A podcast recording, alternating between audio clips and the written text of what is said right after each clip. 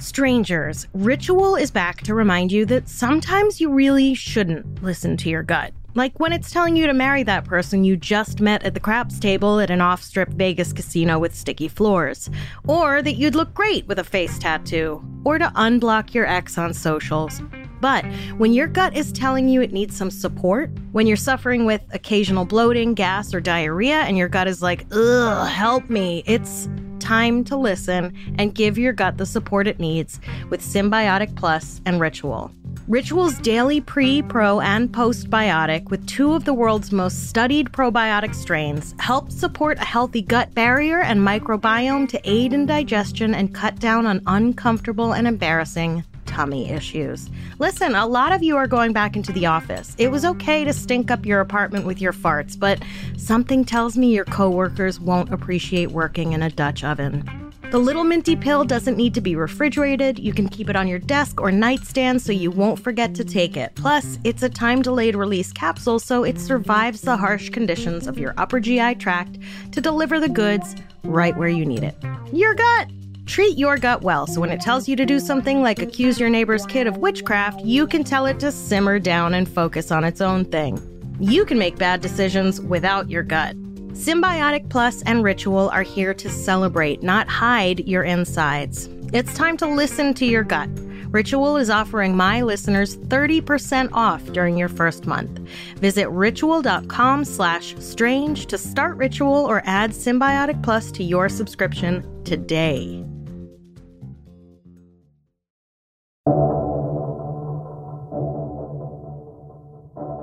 What is it that causes mass hysteria? What would make a group of people turn on each other, causing so much suspicion and chaos that innocent people die because of it? When things seem inexplicable, why do we suspect the people around us? Welcome to Strange and Unexplained with me, Daisy Egan. I'm a writer and an actor who's been known to light a candle or seek the advice of tarot cards, even while outwardly proclaiming none of this is real. This week, the Salem witch trials. The frenzy to find the culprit of whatever dissatisfaction the people of Salem might have been experiencing from one day to the next. One example, among many, of when our fear of the unknown drove us to unspeakable acts against our neighbors.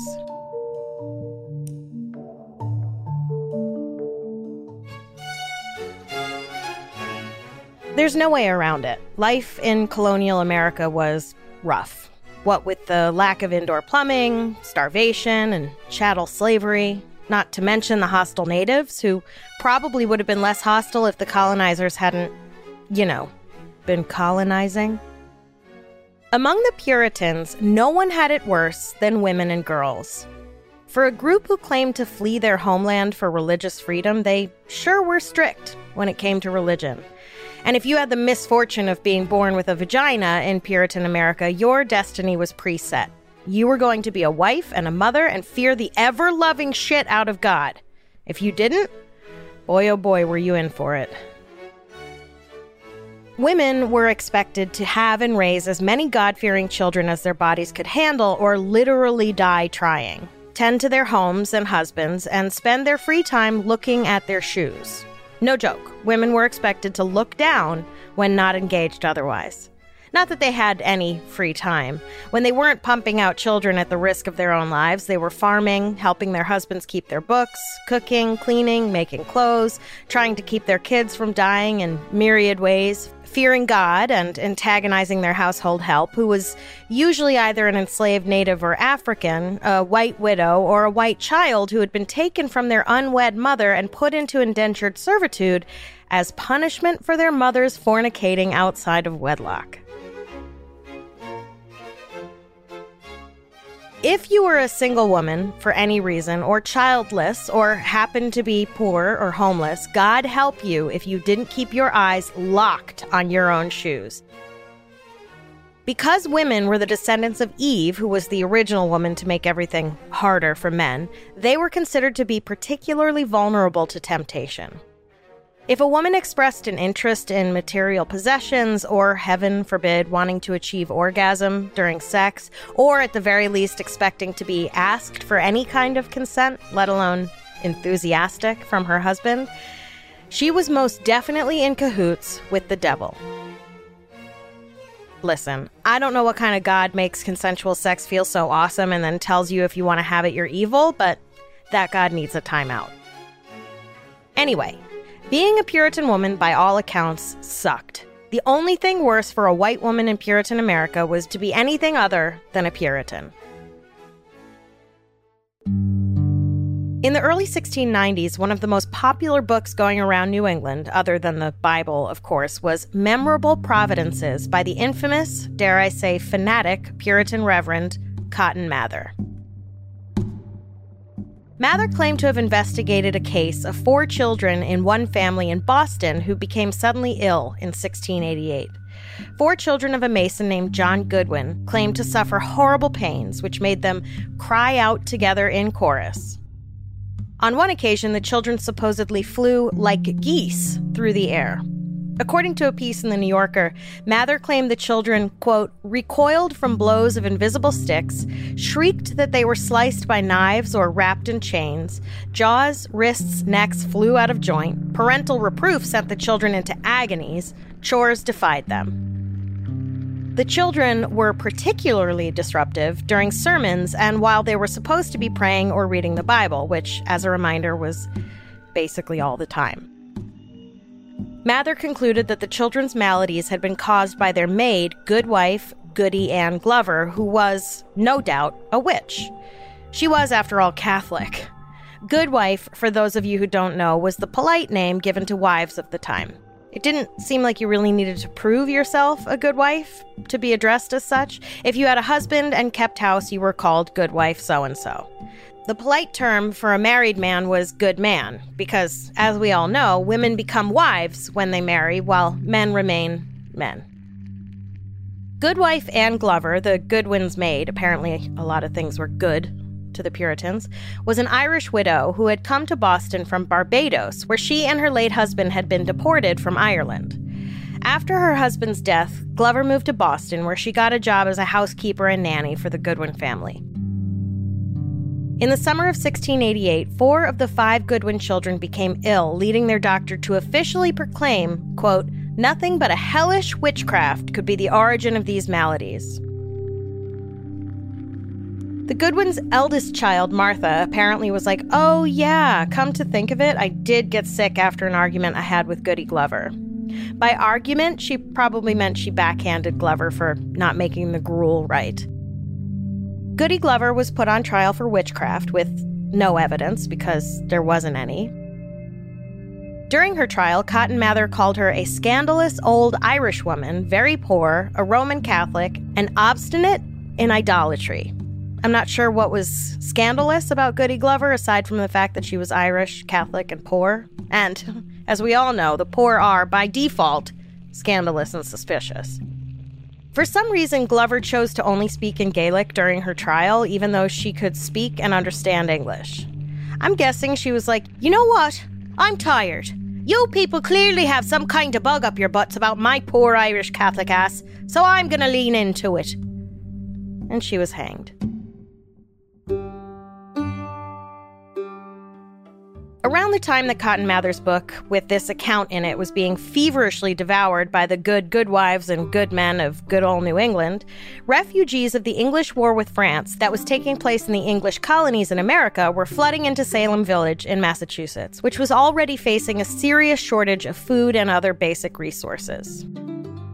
There were also two families fighting for power in Salem, the Putnams and the Porters, which is amazing considering how shitty living conditions were at the time. Like, you really want to be in charge of that shitstorm? Okay. I guess it's like buying a money pit, and instead of cutting your losses and walking away, you double down and just keep sinking more money into it.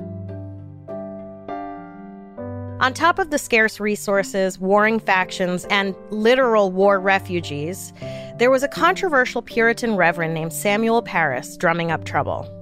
Some people disliked Parris so much they voted against a tax to support his wages and to pay for firewood for himself and his family over the winter. To be fair, people tend to vote against taxes no matter what they might be used for, whether it's healthcare, education, or paying the local outspoken reverend. Anyway, in response to not getting paid and possibly freezing to death, Reverend Parris was like, The devil is in Salem, people.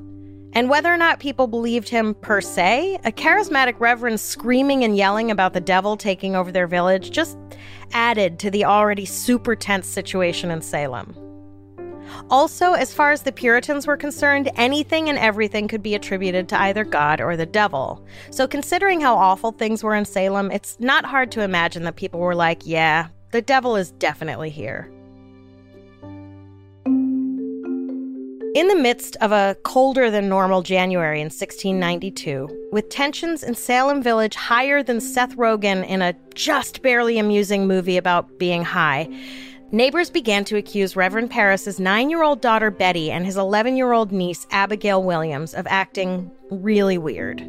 They were diving under furniture, barking like dogs, complaining of invisible injuries, interrupting sermons, and falling into trances.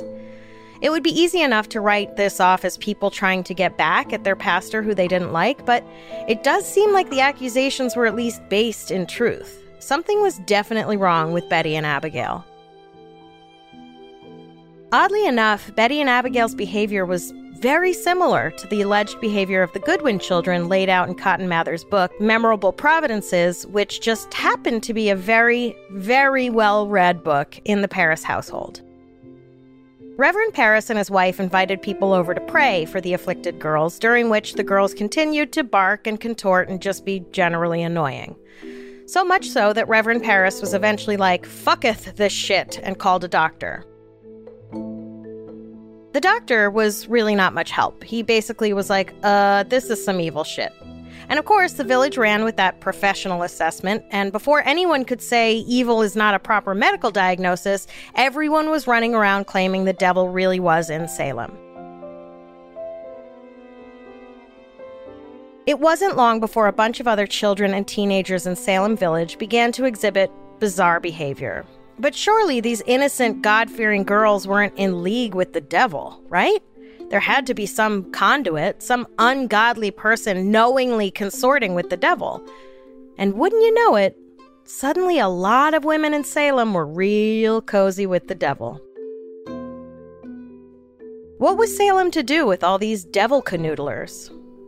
Why, put them on trial, of course. Give the accused a fair trial before a jury of their peers with their own counsel where evidence would be fairly and objectively weighed. Just kidding.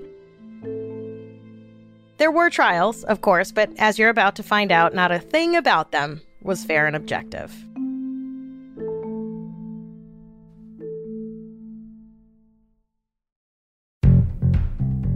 Strangers, I just signed up with Copilot and I'm so excited to get started.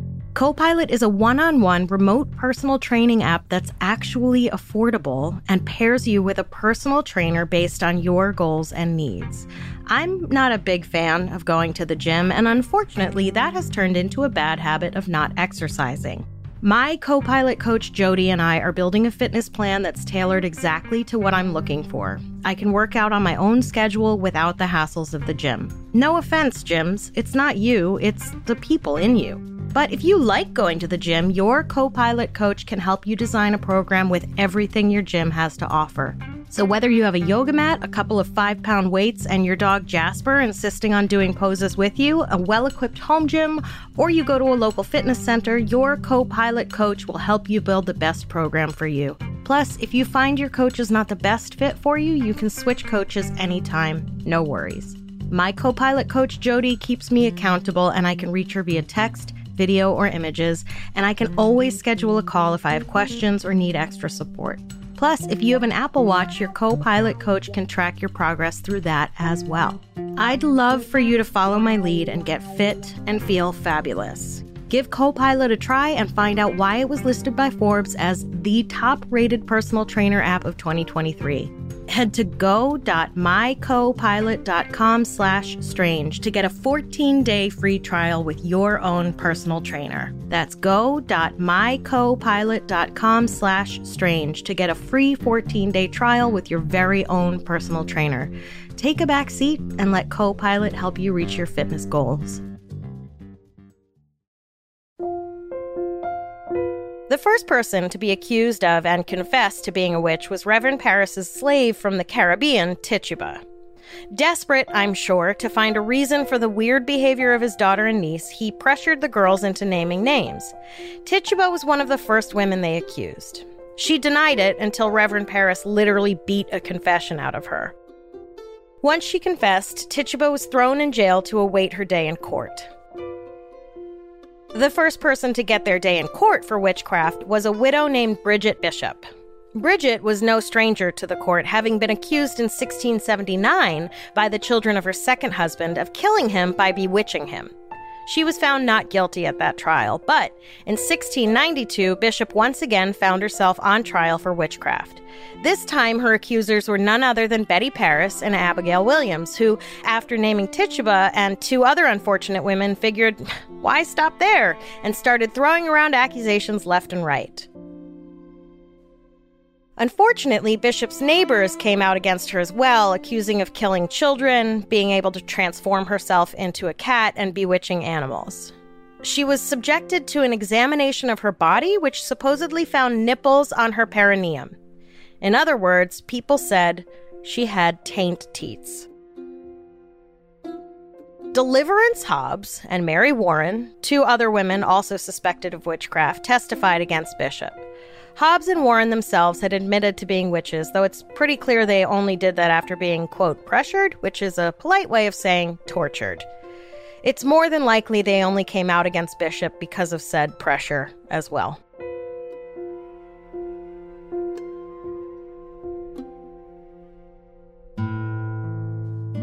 Bishop, despite maintaining her innocence throughout, was hanged on June 10, 1692. She was the first victim of the growing mania around witchcraft in Salem. And even though Bishop was only the first, there were already people, few though they were, who were like, uh, this is a mess. One of the judges on Bridget's trial, Nathaniel Saltonstall, resigned from the court immediately following Bishop's sentencing, citing displeasure with the incredibly loosey goosey way Bishop's trial had been conducted.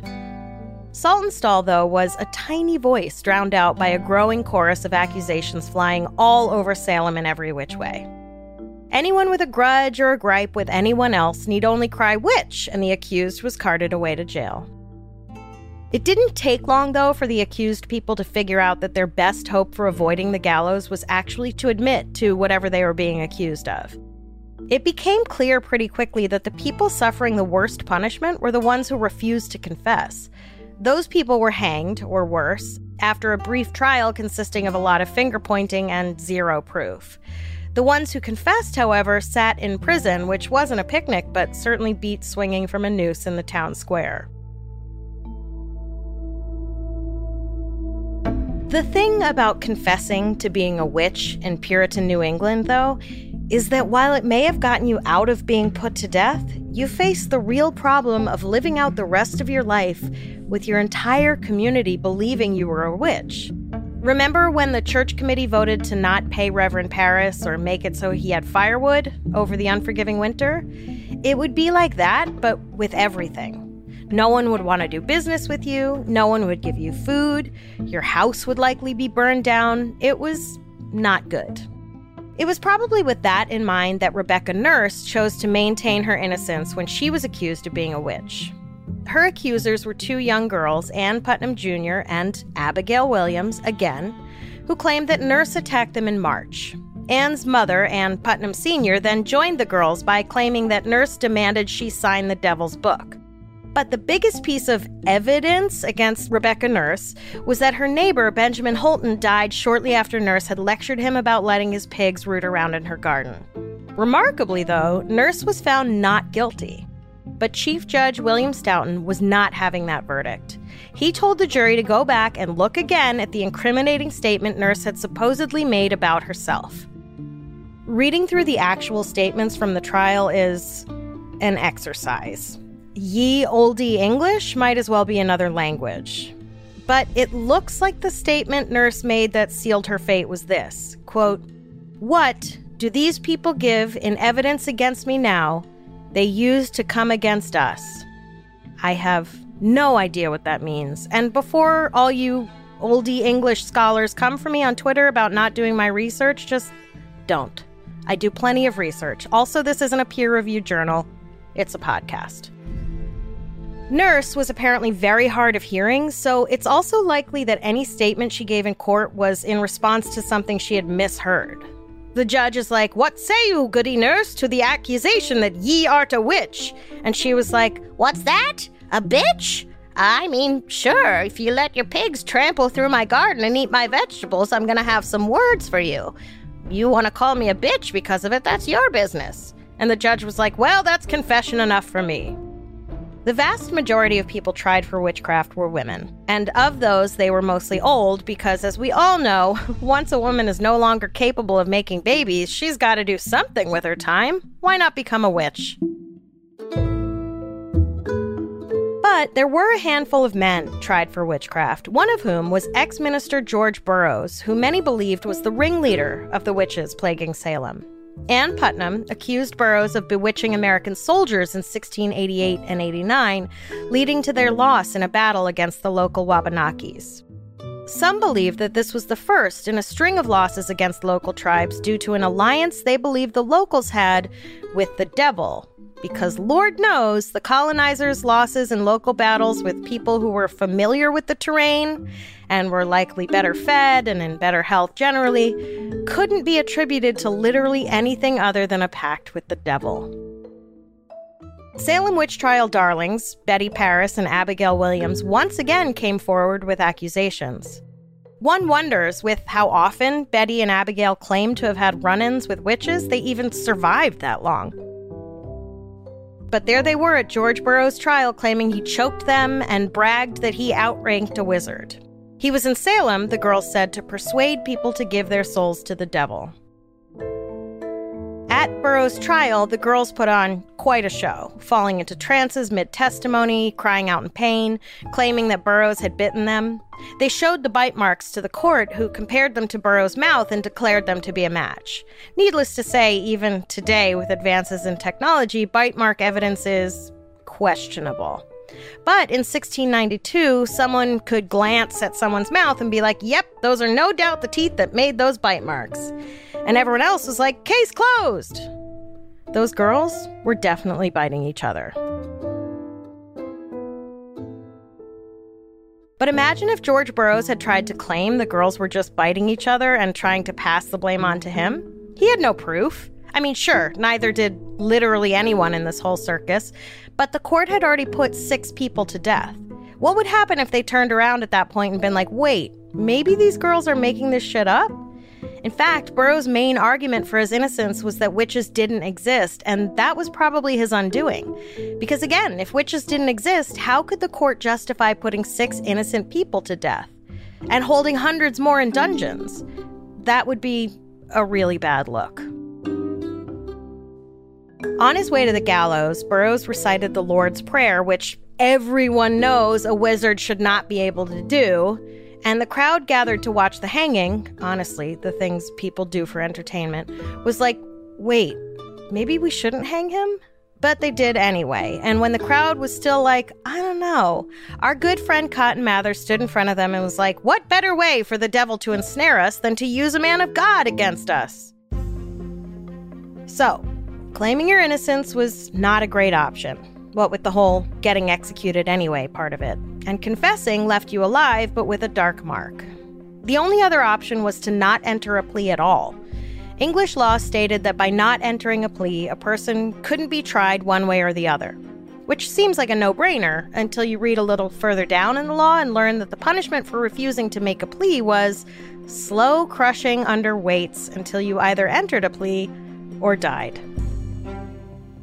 When 81 year old Giles Corey's wife, Martha, was accused of witchcraft in March of 1692, Giles apparently was like, Well, I guess my wife is a witch. But when Giles himself was arrested a month later, having been accused by Abigail Hobbs of being a wizard, he was like, Wait a minute. Giles Corey decided to not recognize the court or enter a plea, and so he was put into an open pit in a field next to the jail, stripped naked, except I think for his junk, because penises are a sin. And with a board placed on his chest, he was made to endure the weight of huge rocks. After two days and being yelled at to enter a plea, Corey would just respond, More weight! The sheriff stood on top of the rocks, screaming at Corey to enter a plea. When Corey's tongue bulged out of his mouth because of the weight, the sheriff just shoved it back in with his cane. It's one thing to be dedicated to your job, but this guy just seems like a sadist. Corey died three days later on September 19, 1692. Supposedly, his final words were, Damn you! I curse you and Salem! But it wasn't just old people who were being accused of witchcraft. No, children were at risk too. Like, really little children.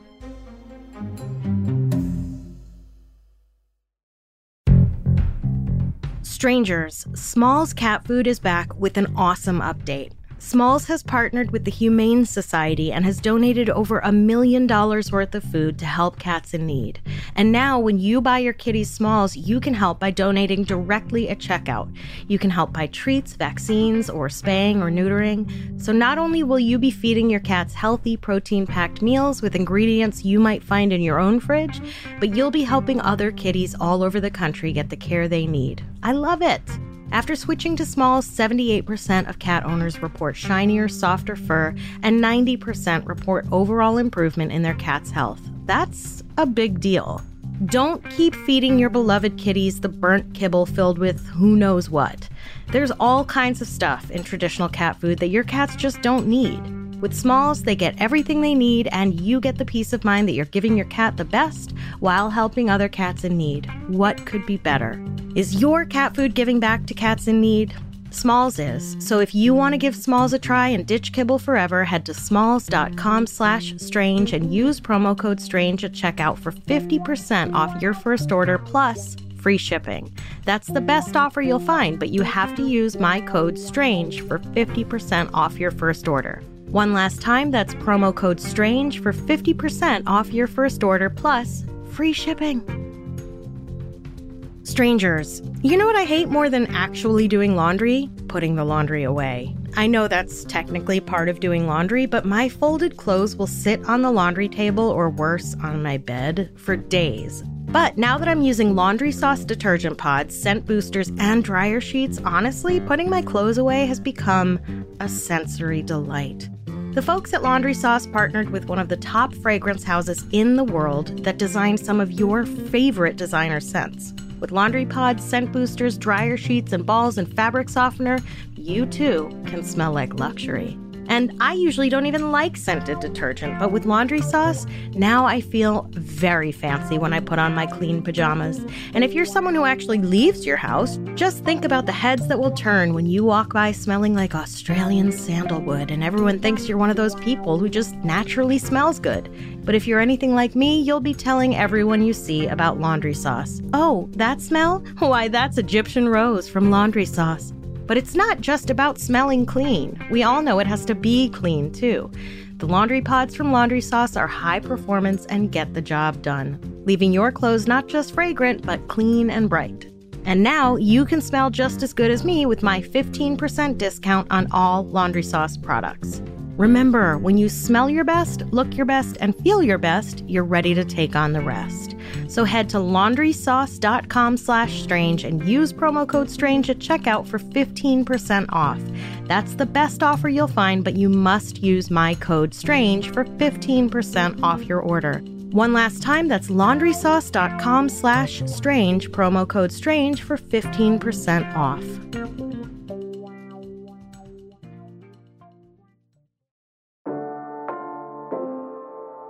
Perhaps the worst story to come out of the Salem witch trials, although all the stories are horrific, is the one of Sarah Good and her four year old daughter, Dorothy.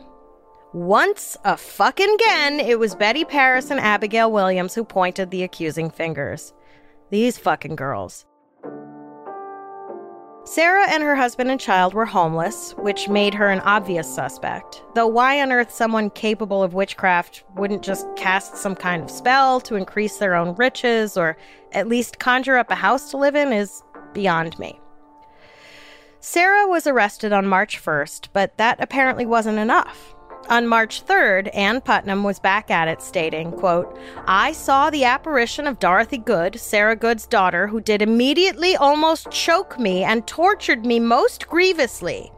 And so she hath several times since tortured me by biting and pinching and almost choking me, tempting me also to write in her book. And also on the day of her examination, the apparition of Dorothy Good tortured me during the time of her examination and several times since. Dorothy, I should probably reiterate, was four years old. Regardless, she was arrested on March 24th, and of course, it didn't take long for her to break down and agree with whatever her accusers were trying to get her to confess to because she was four years old. Sarah Good gave birth while she was in prison. The baby died, and Sarah was hanged in June. I don't know how much of this poor little Dorothy was aware of, but she was finally released from prison and is said to have gone insane, which, of course, she did. I don't think there was any kind of like counseling offered to her, you know? I think they just opened the door to her cell and were like, oops, our bad. Hey, have a great life.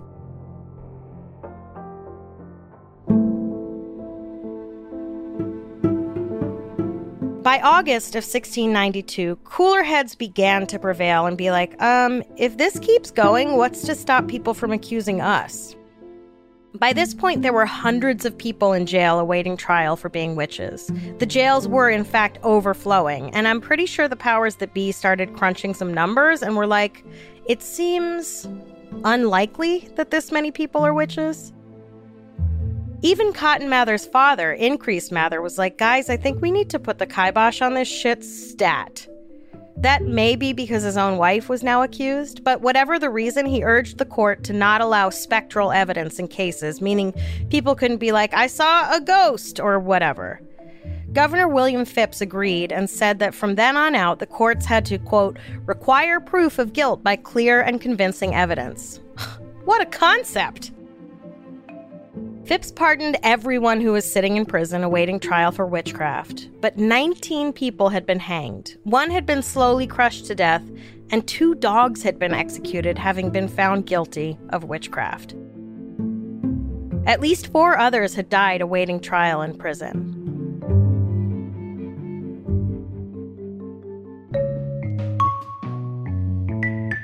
So, what was it that caused the people of Salem to turn on each other? Was the devil really in Salem? Were some townspeople really witches and wizards? Were these girls actually sick with whatever it was that caused their weird symptoms? Were they making it all up? The most common theory about what caused the chaos in Salem in 1692 is plain old political tensions. With the village in such turmoil over resources, war, and inside politics, it was inevitable that people might pick sides and start accusing each other of unspeakable things because that's what we tend to do as humans. Maybe Reverend Parris started it as a way to get back at the people for cutting his pay and not wanting to provide him with firewood. Maybe he convinced his daughter and niece to pretend to have weird symptoms. Maybe it all spun out of control from there. Now, I'm no historian, and I didn't read like whole books on this era in our history, but this theory seems odd to me, if only because the people initially accused of being witches weren't powerful people in society. It's not like political rivals were being targeted. For the most part, the people accused were older women with arguably not much to do with whatever pissing contest was going on between competing factions in town. I certainly wouldn't put it past a bunch of teenage girls to put on a show of afflictions. Nor would I blame them, necessarily. Life in colonial America was hard, and girls had basically no opportunities in life. Why not stir things up and entertain yourselves by pretending to be bewitched? I'm sure sitting in a freezing church listening to someone drone on about the Bible was boring AF. Why not start barking and yelping? Hell, it beats staring at your shoes all day. My favorite theory, and the one I've decided to go with, is the moldy bread theory.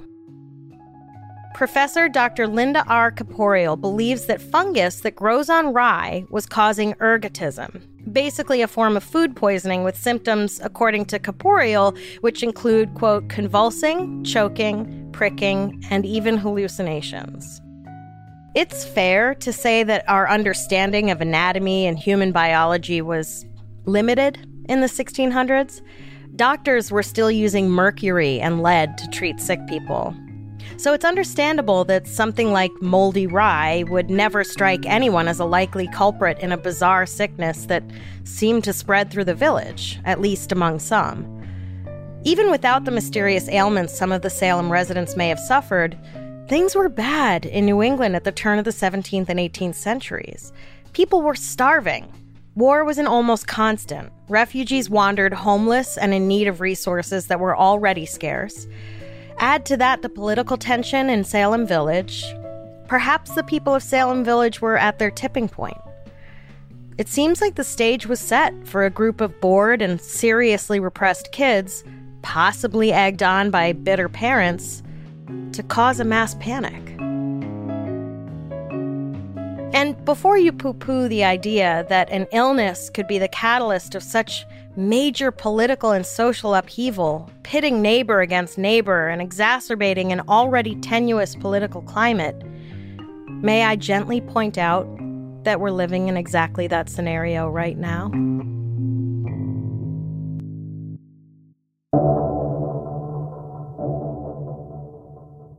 Next time on Strange and Unexplained. In the early 20th century, lots of folks were running around claiming to be able to communicate with the dead, and one man was determined to expose the frauds. Along the way, psychical researcher Harry Price may have gotten more than he bargained for. For even more Strange and Unexplained, check us out on patreon.com slash strange and unexplained, where you can get three bonus episodes per month for just five bucks. And for just another $2, you get all those plus all the regular episodes ad free. Strange and Unexplained is a production of the Obsessed Network and is produced by Natalie Grillo and Angela Palladino.